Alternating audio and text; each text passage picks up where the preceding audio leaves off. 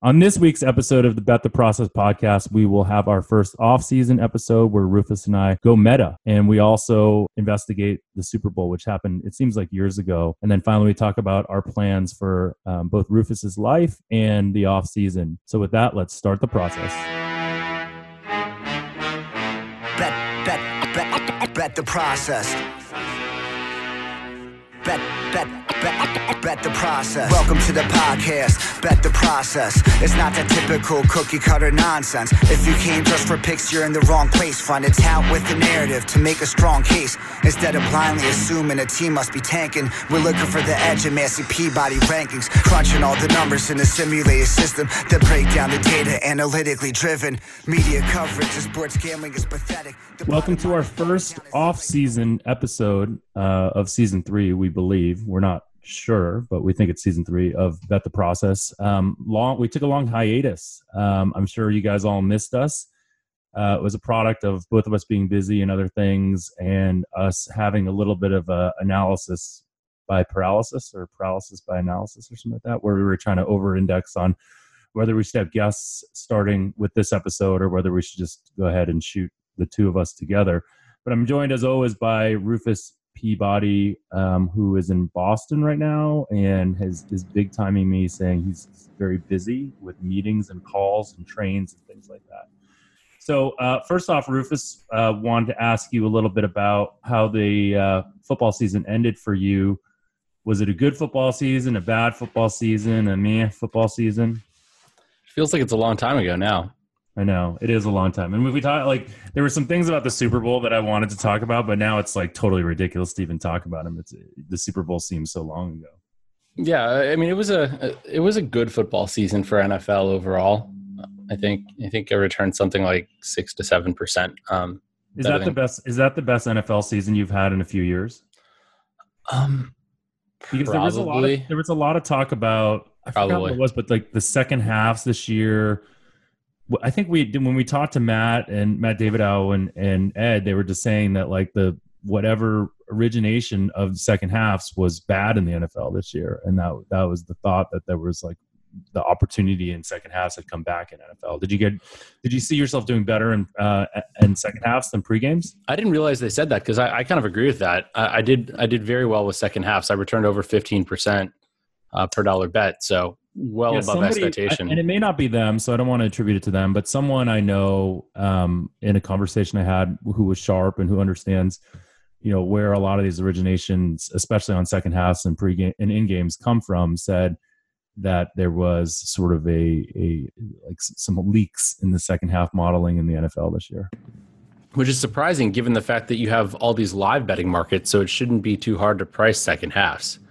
Well, I think the see, thought was that I think the thought was that like some of the resources that were normally put to second halves are now being put to live, and that was causing the trouble. But I mean, why, just completely yeah. making all of this up, so who knows? So you're saying essentially, whoever was opening second halves, you know, there was an error in the process of going from that live number to that second half number. I, I think so. Yeah. Which I, so. I mean, there are books out it there. Kind of would make now. Sense. It kind of would make sense, though, right? Because if you are now focusing on a new process for second halves. Maybe you don't, because of that, you you almost like don't want to create these leaks between the, I, I don't know, as one market gets mature and, and maybe, I mean, why, I guess in some respects, why would it ever be a different model? Because no, exactly. There shouldn't model. be really.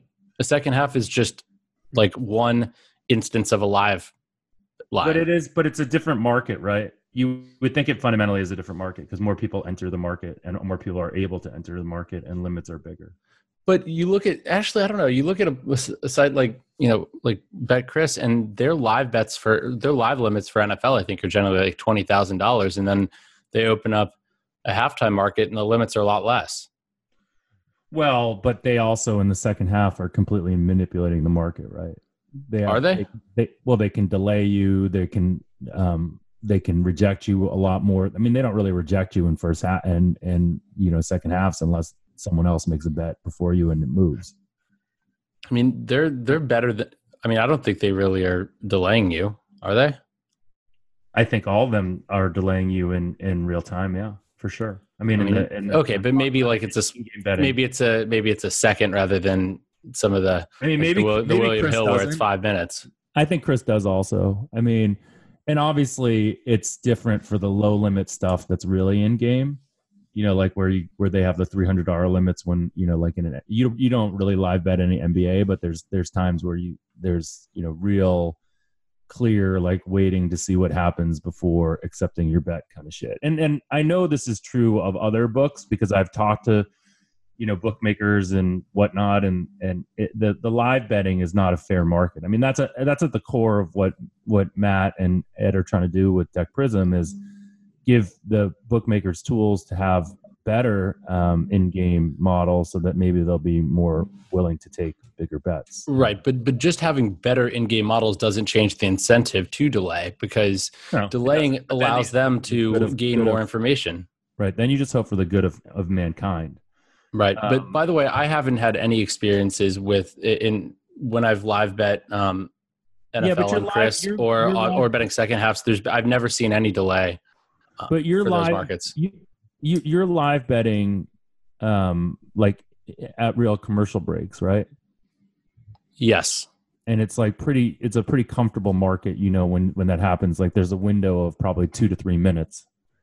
I don't think that that's where a place like Chris is doing the delays. I think Chris is doing the delays um, in markets where things are changing quicker. So if you were trying to do like between plays, between plays, yeah, okay. Which I mean, and that's not even a market. I don't think they probably they're not taking twenty grand well, on that. that but it, I'm I'm, I'm now like that. there's there's world there's other games besides football and in basketball there are for sure markets. I mean, they the, Chris is they let you get down probably like three hundred dollars. So it's not it's not a large amount of money, but you can still get down in these things. And those are, those are, those are, you know, not commercial breaks. Those are just within the game construct.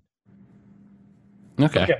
Uh, any change in your view on the N F L or college based on this season? Obviously this was sort of the, the market was becoming a little bit more mature with legalization.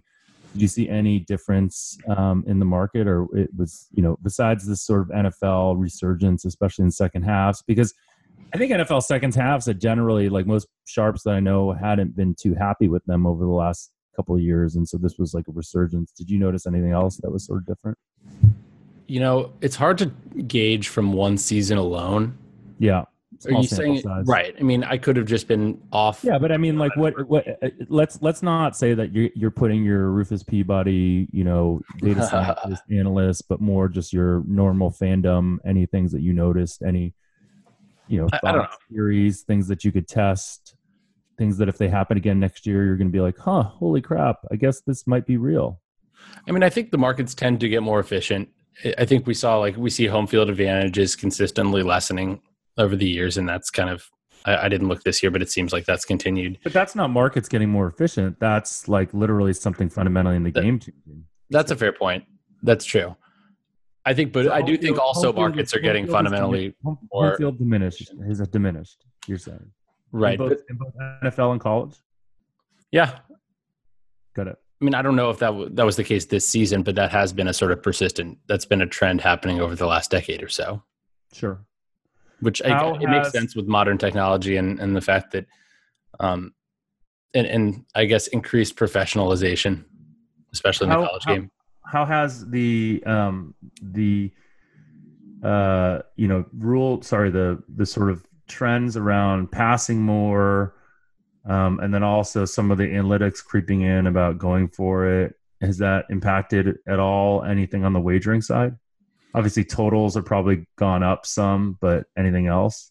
Yeah, I think totals are. I found totals harder. I need to rebuild what I was doing because the the way I've done totals has always been kind of an offshoot of what I do for sides, which is basically just context, which is coming up with metrics that contextualize performance the best way possible. But I'm I'm doing it with regard to projecting how good a team is, not projecting how they how good they are in garbage time. And you kind of do care about that and, and how they're going to play um, in in those situations for totals. So I, I've come to the conclusion that um, for my totals to be to really take off, I probably need to go back and build something that is more specifically geared towards that. And I do, I do think, um, no, I think it's, I think totals were more efficient this year, at least on the N F L side. There used to be you, you used to be able to bet just unders on the high totals and overs on the really low totals, um, and you know I, I still do end up doing that. And I, but honestly, that's probably more because my model isn't you know isn't isn't good enough. Okay, uh, what else? Um, so that's interesting to think about what you were saying about contextualizing data. So like you you kind of have. Uh, highlighted one of the areas that you think that the market is inefficient, that is um, people aren't good at differentiating um, set, you know, success or stats um, independent of when they happen, sort of. So I know that when you were starting to do your basketball modeling, you were looking at some of this stuff too.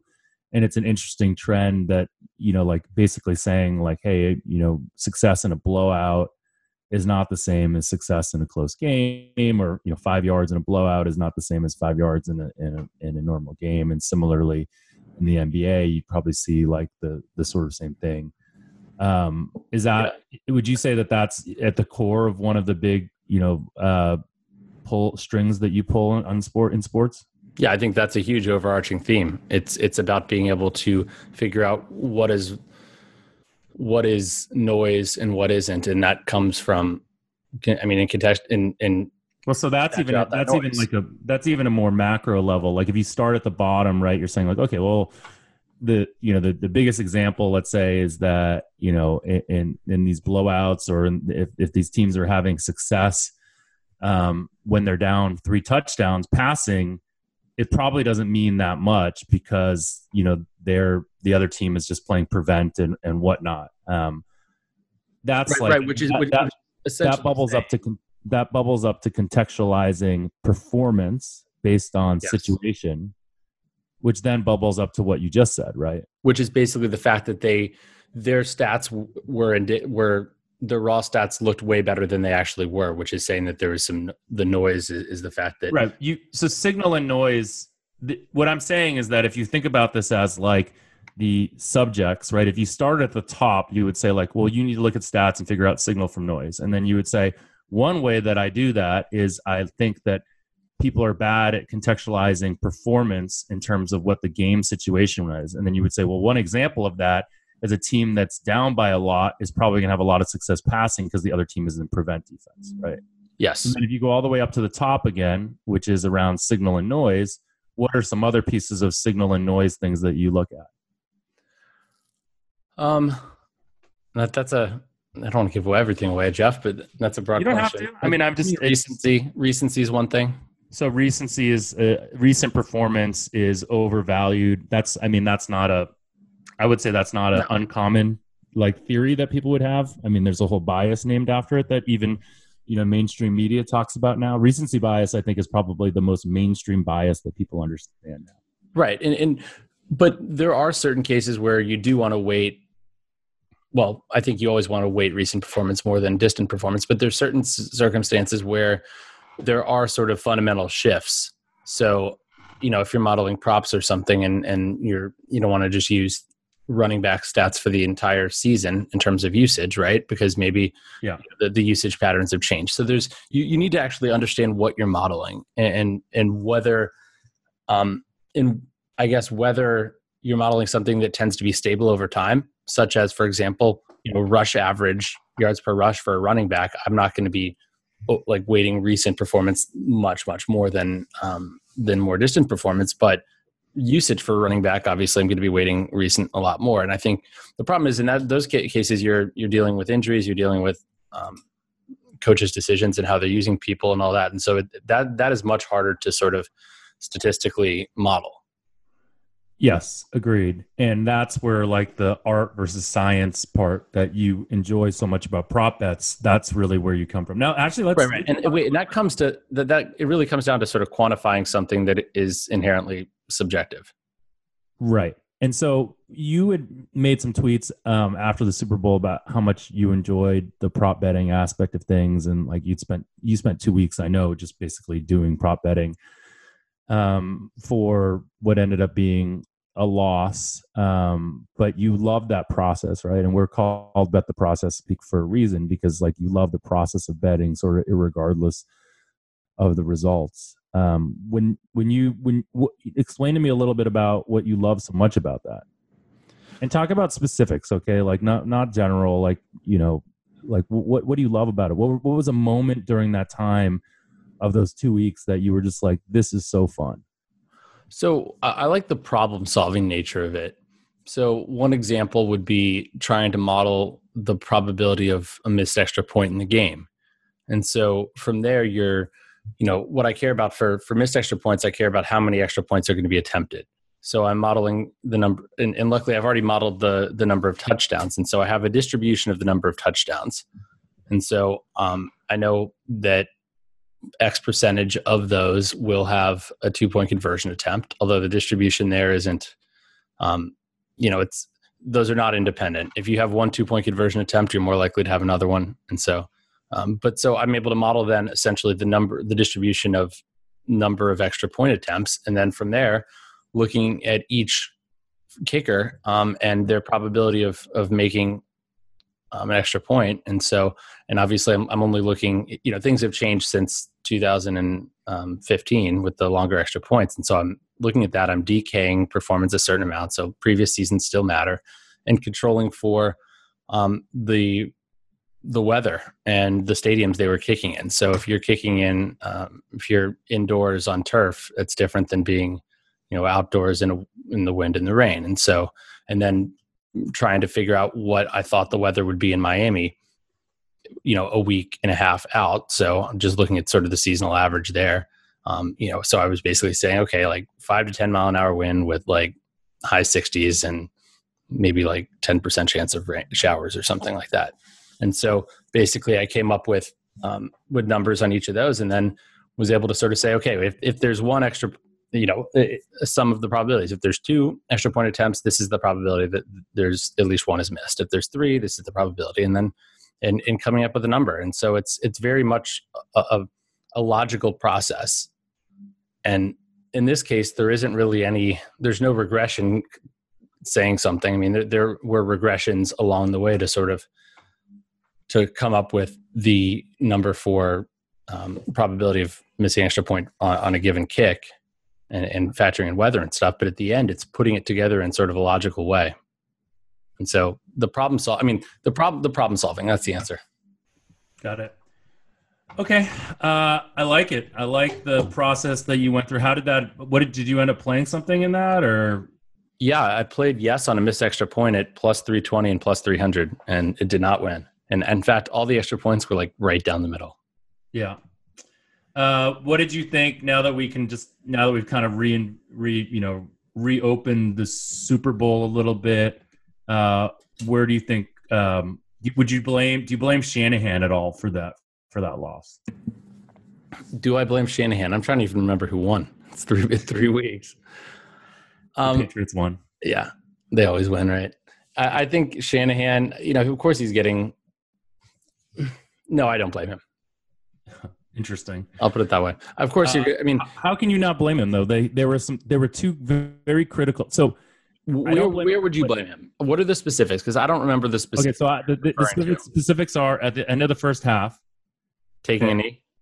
No, he didn't. Wait, what did they do at the end of the first half? At the end of the first half, they were about to get the ball back. They didn't call a timeout before the punt. They were right. worried about you know getting pinned, I think. Um, so they didn't call a timeout. They could have had about two minutes left. Instead, they ended up with like a one ten or one twenty left. They got a touchback, so they got at their twenty. They ran twice, basically just trying to run the clock out. And then when they were given a chance because Kansas City called a timeout and they got a third down conversion, then they threw that long ball to um, um, to um, what's his name, George Kittle, and Kittle Skittles. Um, Yeah, and he, uh, you know, he got that offensive pass interference called on him, et cetera. The the main issue for me there was, and, and honestly, when he didn't call the timeout initially, that is, you know, before the punt, I was texting with our beard friend, and he was like, "That's just so stupid," and him not calling the timeout. I was like, "Well, I kind of get what he's doing. He's worried about getting pinned and worried about giving the ball back to Kansas City." And he said, well, you know, like getting pinned is a big dog there anyways. So that's sort of silly reasoning. And I was like, okay, that's interesting. And then the next thing, the other big glaring thing was there was like a fourth and two situation where he kicked a field goal. I think it was only like a thirty-some yard field goal, and it was like definitely a situation where he should have gone for it. Um, and I'm not, and, and I'm not like, you know, like a couple decisions here or there. We always say like it probably only swings the win probability a small amount. It's not like it's swinging it enough that you would like really blame him versus like any sort of play or big play that happened in the game. I think it's more just the process or the mindset that he had, and his mindset was way too conservative. If you have, you know, and we know in modern N F L, it's it's there's there's a lot of points that are scored, and there's always an opportunity, especially when you have like a Pat Mahomes on the other side, that you're going to need to score a lot of points. And so, so having possession of the ball and the opportunity to score is something that you don't want to give up lightly. And in a couple different cases, he definitely did that, and his process and his mind set was way too conservative. Right, but at the same time, he was getting criticized for passing the ball too much in the fourth quarter and not running more clock. And, but that's not what I'm. That's not what I'm. That's not what I'm. That is not what I'm criticizing. I'm and, and I never. And play calling is like the dumbest thing for any of us to ever criticize, because no one knows why they made those plays. It's much more nuanced and challenging on why you make a play call. Right? It, some is like some they maybe like switched out from what the defense is doing. Other, you know, like there are things that we just don't right. know. But you're talking about the mindset, and I'm saying that I don't think Shanahan's mindset in the fourth quarter was overly conservative. His, I think his mindset in the entire, I, I told, I, his mindset in the entire game was too conservative.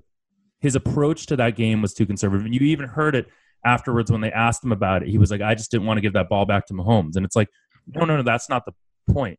Your well, he team, trusted his defense. The defense has been the strength of their but team. You're, no, so the he, team, he you thought know, the defense. How many times? How many times did the How many times did the Niners punt, uh, punt that game? Mm, like once or twice. Once, once. Yeah.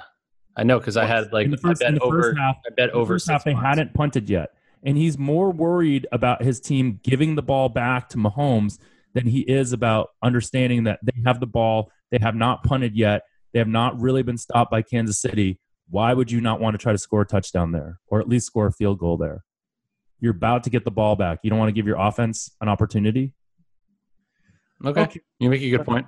Let's move on. Uh, I'm sure people really enjoyed that talk about the Super Bowl, which happened a month ago. Um, what What are you thinking about for the offseason? I know you and I had a lot of conversations about sort of your personal journey and your career. Um, and I think one of the reasons I think it's interesting, because it kind of highlights, as, as you were talking through the prop betting stuff, one of the things that was thinking to me is like, oh, Rufus is this beautiful mind that enjoys these really challenging data problems where at the core, the data is not clean. There's not a lot of it. There's a, there's a whole nuance about like, are you sample? What isn't enough sample size, whatnot. And you and I have always argued about how transferable those skills are. You kind of fundamentally think like they're not that transferable outside of sports betting. I completely disagree. I mean, I think that that's the next wave of real analysis and data science. It's like going to places where it's not perfect, because, and people get mad at us for saying this, or get mad at me for saying this, a lot of the skill sets around actually doing analysis are somewhat of a commodity. Sure, like it depends on what you mean by analysis, like the extent of analysis outside of like, you know, what what features you pick in a model and all that kind of stuff. That that's obviously big, and, and what techniques you use are big. But I would say the more interesting thing is, is sort of what you just said. It's like, how do you approach this problem? How do you find this data? Um, and there are a lot of opportunities for it. Like if you had an opportunity to employ, employ this outside of the world of sports, let's say that someone gave you a big opportunity to do that, would you want to do it? Well, it depends on what what area. Well, in a, in, a, in, a, in a vacuum, if someone gave you, you know, you were willing to take a job with a certain company potentially for a certain amount of money, and money was a, an, was one of the things that drew you to that. If someone offered you that same amount of money to go do a job outside of the world of sports where they could articulate problems to you that were interesting, that is like, hey, uh, try to solve, you know, you and I talked about the, the real estate company that I was looking at um, and interviewing with at some, at one point. And it's all about like, how do you price a home better than anyone else can purely based on data? And pricing a home is, is, you know, similar probably to, to predicting some outcomes in sports where it's, it's, there's a lot of variables and it's hard to know which ones are right and which ones are wrong. And the market probably prices some in, et cetera. Um, is this something that you would think about, or is is it, you know, are, are you just, do you love sports so much that that's what you want to stick with? You know, I, I think about it, but I think that you know, I think you're more confident in the transferability of, of what I'm doing than I am. I, because well, I that's think what I just said. I mean, I'm, right. I'm much more confident in you well, than you. I think those skills are overall transferable, but at the same time, I think that, I think part of my edge has come from the fact that I, I understand sports and I know the questions they ask for sports, I guess I, I'm, and, and I'm motivated to, to answer those questions. Whereas for some other things, um, outs, you know, that I don't have any expertise in, you know, I just would, I, I not wouldn't necessarily have the same motivation or, or expertise in that area to really drill down. You know, you have to know the right questions to ask, right? Because like, you don't, like you say you have this expertise in sports, but you never really have played football at a high level. You've, you've studied it. So if there's anything else that you could study, you could probably study it. Um, you could just study it as well. And you could become just as conversant and just as, as, as good at it as you are in sports. It's not like there's some inherent skill that you have that makes you able to, to break down sports better than anyone else. You've just studied it as, since you were a kid. Right. And so if it isn't something I had studied and if it's something I didn't know much about, I would need to learn about it first to make, and then make a decision whether it was something I, I was interested in doing. Sure. But sure. no, you're, I mean, I'm, I'm in the future. I mean, what, I'm thirty-four years old now. I'm trying to figure out where I'm going. Um, if I, how long I'm going to be doing this for a living. And, and if I want to, if I want to just live on a beach in a private island, or if I want to uh, do something different. No, I'm not yeah, going to a beach in a private island, but I mean, if I want to just, If if I want to sort of, I mean, take it easy and just, I don't know, have have a few business ventures here and there, and continue to bet, and and not really, um, I mean, I, I guess I could. But there's what's, what's of focusing a lot is, on work or focusing on a little on work. What's interesting is there's a I think there's a lot of social slash professional pressure on you right now to do something more than what you're doing because of the fact that this industry is kind of blowing up and everyone knows about it. And everyone knows about you as a very successful professional bettor. And almost probably people ask you all the time, like, what are you going to do in the world of, of sports betting now that it's become legal and now that there's all these opportunities? So just like exploring some of those opportunities, like, would you ever want to go work for a book? If someone said, hey, come be, come be our, you know, trade our head trader and, or, you know, like, or even, come trade from within the book kind of thing. Would you want to do that where you probably seed a lot of the upside that you have for more security?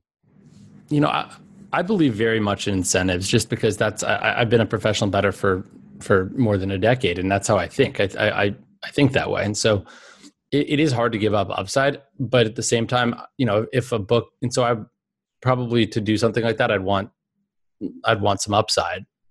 So if someone's, if someone were starting a new book, like if Circa came to you and they're like, hey, we're going to try to go nationwide on a lot of this stuff. Um, we're branching out of, you know, like, I think they were one of the ones that got announced that they're going to in Colorado, right? So they clearly have designs on getting outside of Nevada. And, and that makes sense given all that they've done in this past football season. It's been pretty brilliant because they've definitely gotten good press on what they're doing. Um, if someone like that approached you and said, hey, we want you to be one of our top bookmakers. We want to give you upside in every new casino we open or every new sports we open outside of Nevada. Um, would that be enough to interest you? You know, I, I would definitely be interested in being on the other side of the counter at some point, just because it's something different. And I think if you've been doing something long enough, it becomes a little bit stale. And that's something I've been fighting with for the last, like, hell, five years, it feels like, where I'm, I'm, I'm like, I, you know, and, and part of what I'm doing is I'm sort of, you know, I'm doing this podcast. I'm doing certain other things. Um, you do that because, like, it's the only way that I'll let you talk to me for an hour. That's true. It's it's free free talking with Jeff Ma. Normally, yeah, normally before this, I, I had to be like, hey, Jeff, I'll, if uh, I'll give you twenty bucks if you let me talk to you.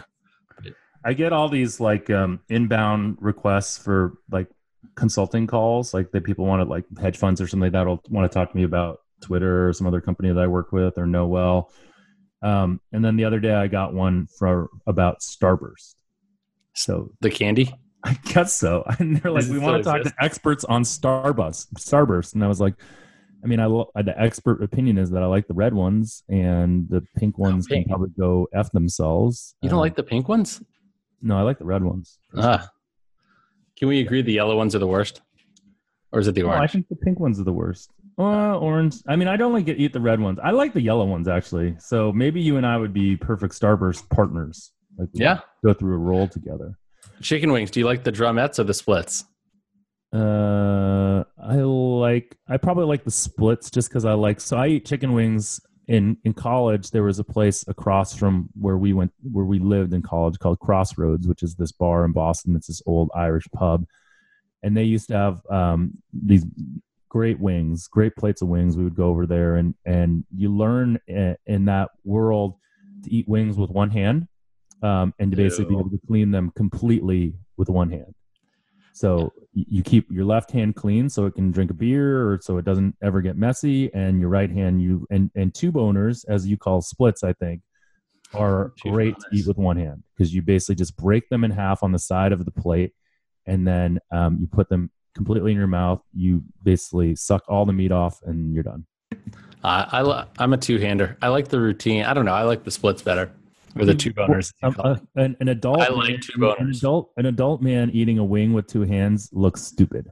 Yeah, well, I look stupid then. Okay. Uh, but back to your question, though. I mean, you said uh, on the bookmaking side. I mean, I don't have. I've never been a bookmaker before. I've never.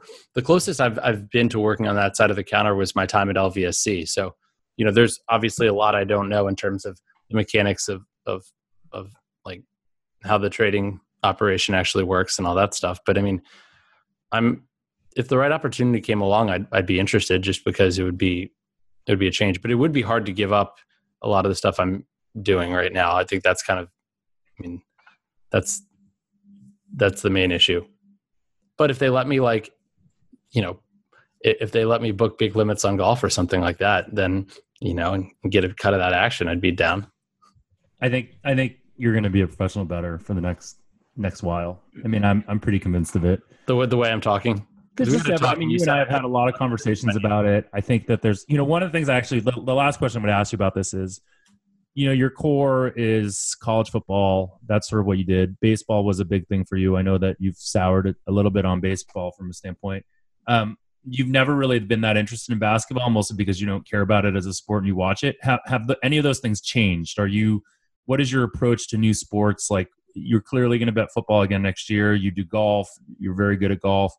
I always tell people you're probably the number one better in golf.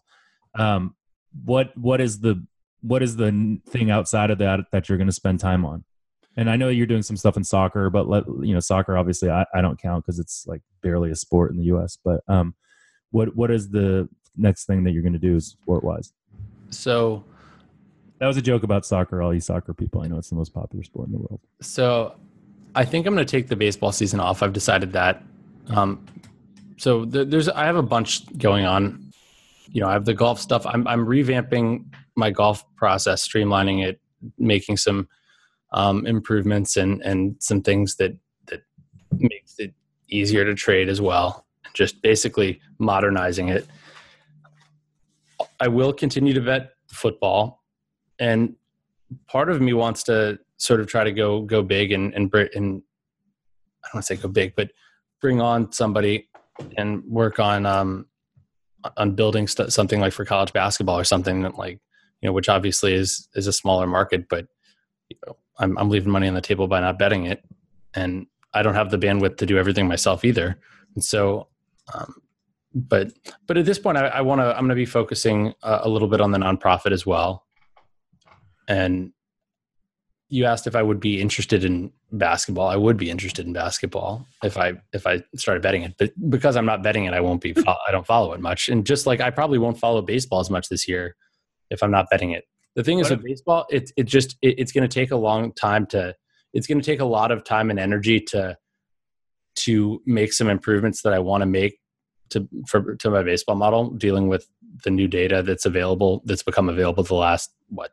three to five years with the, um, yeah, with, with the, the, with the pitch and, and all that stuff. And like, and stuff, for sure. Yeah. And right. Cause there's a lot you can do with that, but I, I was kind of just overlaying it on top and in some areas, but not, I wasn't really, if I had to build the model from scratch, I would, it would look very different than the way it looked the last few years, just because, um, and I just did it that way because I was like, this is the easiest way to do it. And I don't want to devote the time to, to redoing it. And so, okay, but the other uh, thing is trading baseball like on a daily basis is just a huge, huge takes up a huge amount of mental energy. It seems like. Well, that's because you're like literally, literally trading it. You're watching the the, the numbers ah. as they go all throughout the day. No, no, I mean it. Like if you just made like your bets, you know, at two different times of the day, like you made you made some overnight bets, and then you probably tried to do some like right before game bets. It would be a lot easier. And you automated it more than you do. Yeah, I mean, but it's still base, baseball's the sport that gets that, that I don't know for whatever reason that is hardest on me mentally. Well, just because you because love it every day, love and it, I love it. And, and in the past, I feel like my my self worth had been tied up in, in how I do in baseball because that's like that's what I got started in. I felt like I have if I if I don't do well in baseball, I feel like I'm like a shitty. But now you're getting now you're getting married, and so your self worth is much more than baseball. And it is. You know, did you notice any? Did you did you find yourself betting frequently against the Astros at home and losing because of it? I don't remember. I really don't remember. Yeah. I'm trying to remember if I if there was any like impact on that kind of thing. I, I do think I actually ended up betting against the Astros a fair amount because it just seems like I did. I don't know. Whatever. Um, how about how about let's let's finish up with two things. One, we'll skip the Sloan panel stuff because um, that's actually a pretty deep conversation and Sloan is still a couple weeks away. Um, but tell tell us a little bit more about the nonprofit you're starting and why you're starting it. Well, we uh, it isn't started yet, but it, it sort of arose. Actually, it arose out of. I mean, I talked to you about it starting a sort of a nonprofit, Jeff, before we started the podcast. Remember that? You remember how the podcast began? I, I mentioned podcast, like I thought the podcast began with you saying, "Hey, Jeff, is there any way that you could spare an hour to talk to me each week? And like, oh, if we do a podcast, I'll do it." And you said, "Okay, fine, let's do a podcast." I think that's what happened. Yeah. But do you remember back in twenty seventeen, I was talking about some sort of like, you know, industry, well, like a top yeah, I mean, monitor I mean, watchdog thing. And yeah, you, kind you of had that, and you also, you also had, um, but no, it couldn't have that, that couldn't have been the case. Cause I don't think you really started talking about this until it became legal because it wasn't legal at that time. And you wouldn't have done like an industry watchdog thing. No, it would have been a tout thing, tout monitor type thing. Oh yeah, we talked about the tout monitor thing for sure. Yeah, that was like that twenty seventeen, happened. and then and yeah. you were like, we could have a podcast, and we ended up having a podcast, and, and I didn't start a website. But then then the whole sports betting national championship thing happened last year, and and then and that kind of I think was did you win, did you win that? Like I, I was oh, yeah. I was third winner, also known as second loser. So I I just did this podcast uh, yesterday with this guy Bob Menery, who is a um, well-known sort of Instagram sports guy. He has what this, does that um, mean? What's an Instagram sports? Have guy? you have you seen the Buffalo Wild Wing commercials where there's an announcer that voices over the commercial, and it's pretty funny. The the announcer has this awesome announcer voice. That's is that him? Okay. Yeah. And he has a what is he has a very good sports podcast. It was number one um, in all of sports for a while, and I did the podcast yesterday. But he has this guy on his uh, show called Timmy Bounce Back. And Timmy has a shirt and that he wears all the time that says, "I finished in third place. So I need to get one of those shirts for you and you can start wearing it because that's perfect for you." I didn't even think about that. That would be amazing. Yeah. We also need to we, we also need to design and make our Bet the Process swag. Yes, we will do that um, this season. I pro- promise you this off season, we will get some swag done and and and ready to go. Okay. Uh But what are our plans for? Oh, sorry. Do you want to talk oh, any more about the nonprofit? You, you interrupted me about like what I didn't even get to talk about the nonprofit yet, Jeff. Right. We talked about Bob Menery instead, though. So there we go. Probably more interesting than the nonprofit. Just kidding. Okay. No. So the nonprofit, it, it, um, it sort of arose. I guess the the impetus for it was the sports betting national championship, and I've t- in, in conversations I had with other people. Um, in the sports betting world, notably Captain Jack and Alfonso um, Strafen, and that those are, um, and we've, as as you know, or as I've said many times, we haven't actually, um, we're not an official organization yet. Um, but can I help goal, you summarize this? Yeah. Well, I, I'm just I'm just talking while I'm You're trying to figure out our while, while I come up while while I try to find our exact mission statement. I mean, essentially what you're trying essentially what you're trying to do is, is create an industry, create an organization that helps protect the bettors' rights at some level, that gives the bettors a voice um, in an organized way in all the different ways that they might potentially be taken advantage of, whether it's you know things that sportsbooks do, whether it's predatory practices, whether it's touts, whatnot. you're trying to create a, uh, give the bettors a real voice in an organized way. Right. Because right now the bettors do not have a voice. Every other, every other entity or every other interest um, in this sports betting ecosystem um, is well represented, especially in the legislate in, in the legislative process. Um, but you don't see lobbying groups for bettors out there. And I mean, it, it's kind of funny when, when regulators, when books, you talk about the relationships with regulators, they say, oh, we work with regulators. When regulators um, talk about rela- relationships with individuals, they investigate those individuals. Um, it's not really a, things are not done in a symmetrical way there. And I think bettors are, um, are often get the shaft. But so the, but the mission of the American Betters Coalition, I'll read you our mission statement, which I, I think is pretty good actually. Um, it exists to represent, communicate, protect, and educate the legal U S sports betting consumer. We believe the consumer needs this representation so their voice is heard in regulatory and legislative matters.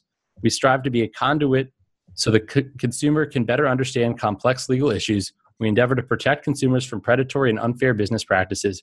We provide an outlet for bettors who feel mistreated and look to mediate those issues with operators and vendors. We aspire to make bettors smarter, to enhance their value in sports betting. It's our belief that these goals will build a more sustainable and responsible sports betting industry for the benefit of consumers, operators, vendors, and states alike. I think that last point is key. The fact that I think that if, if bettors don't have a voice, I think it's going to hurt the industry as a whole. I mean, I think that goes without saying. I think you need to tighten that vision statement out. Vision statement, it can't be that long. It needs to be shorter than that. Or mission statement, Sorry. whichever that was. It just needs to be shorter. Too long. You lost me at hello. Um, finally, let's talk a little bit about the off-season plans for the podcast, potential guests that we want to have on. Um, I think we're open to suggestions from the Twitter sphere. I think one of the things I think would be the most interesting thing to me is, do we want to think about having guests from outside of the sports betting or outside of the sports world? Interesting. Is there anybody you have in mind? Uh, David Epstein. The guy that wrote this, the guy that wrote Range, um, he wrote The Sports Gene. He's the guy that kind of took Malcolm Gladwell to task about the ten thousand hour stuff. Ooh, I'd like that. I think anybody that sort of process that is. Ooh, that's a good one. Process, yes, process-oriented people, and then frame it still around the process piece. Right, because I think honestly, I learn more. I learn more. F- Well, I learn more from reading books. Like I learn more that it's actionable for sports betting by reading books that are not sports betting related. Yeah, there we go. Well, that that alone should be the reason that we should do that. Um, we should expand it. And then like in terms of the actual sports betting people, you've suggested a bunch of bookmakers. I think that that's interesting as long as they're smart bookmakers. We obviously got... We're going to um, have Matt, Matt Metcalf on in, in the coming weeks. Okay. From yeah. Circa. Yeah. And I mean, Circa is, I think, far and away the number one book in my mind right now. Interesting. Would you tell that to John Murray? Yeah. Okay. Well, John Murray I mean, listens to this John podcast. Murray, if, you basically if John Murray wants to give me ten thousand dollars app limits on, on Super Bowl props, then, you know, he can. He wouldn't do that. No. Or maybe he would do that. It's a different business but model. Maybe, maybe Ed Salmons wouldn't do that. No. Maybe. Maybe. Um, okay. Uh, any other thoughts on off-season stuff for the podcast? I think we'll try to get guests on. We'll try to get a cadence of at least every two weeks. We'll do the normal, you know, Masters slash U S Open podcast where Rufus like tries to tell you stuff, but then decides he doesn't want to tell you stuff and somewhat actionable, but not really actionable stuff. Um, we'll work on our swag, and we're open to suggestions on people you want to have. People, oh, we should probably have like we want to have Sizzle on. I think we should have Sizzle. Yes, on. That would be great. I think we yeah. should have Sizzle on. Yeah, we'll have Sizzle on. We'll have some of the Seaville people on. We'll let them yell at us and tell us what we do wrong. Um, we're not above that. We have thick skin, um, so we'll we'll go for we'll go with that. And I think that's a good it's a good recap to the to the season and a good beginning of the off season. What do you say, Rufus? I say that I, I agree. Okay. Thank you guys. And we'll talk to you. We'll probably do one next week because our cadence has been so bad. Analytically driven media coverage of sports gambling is pathetic. The bottom line is watered down. It seems like they don't get it. Puppet teaser, but the engine's running off a leaded.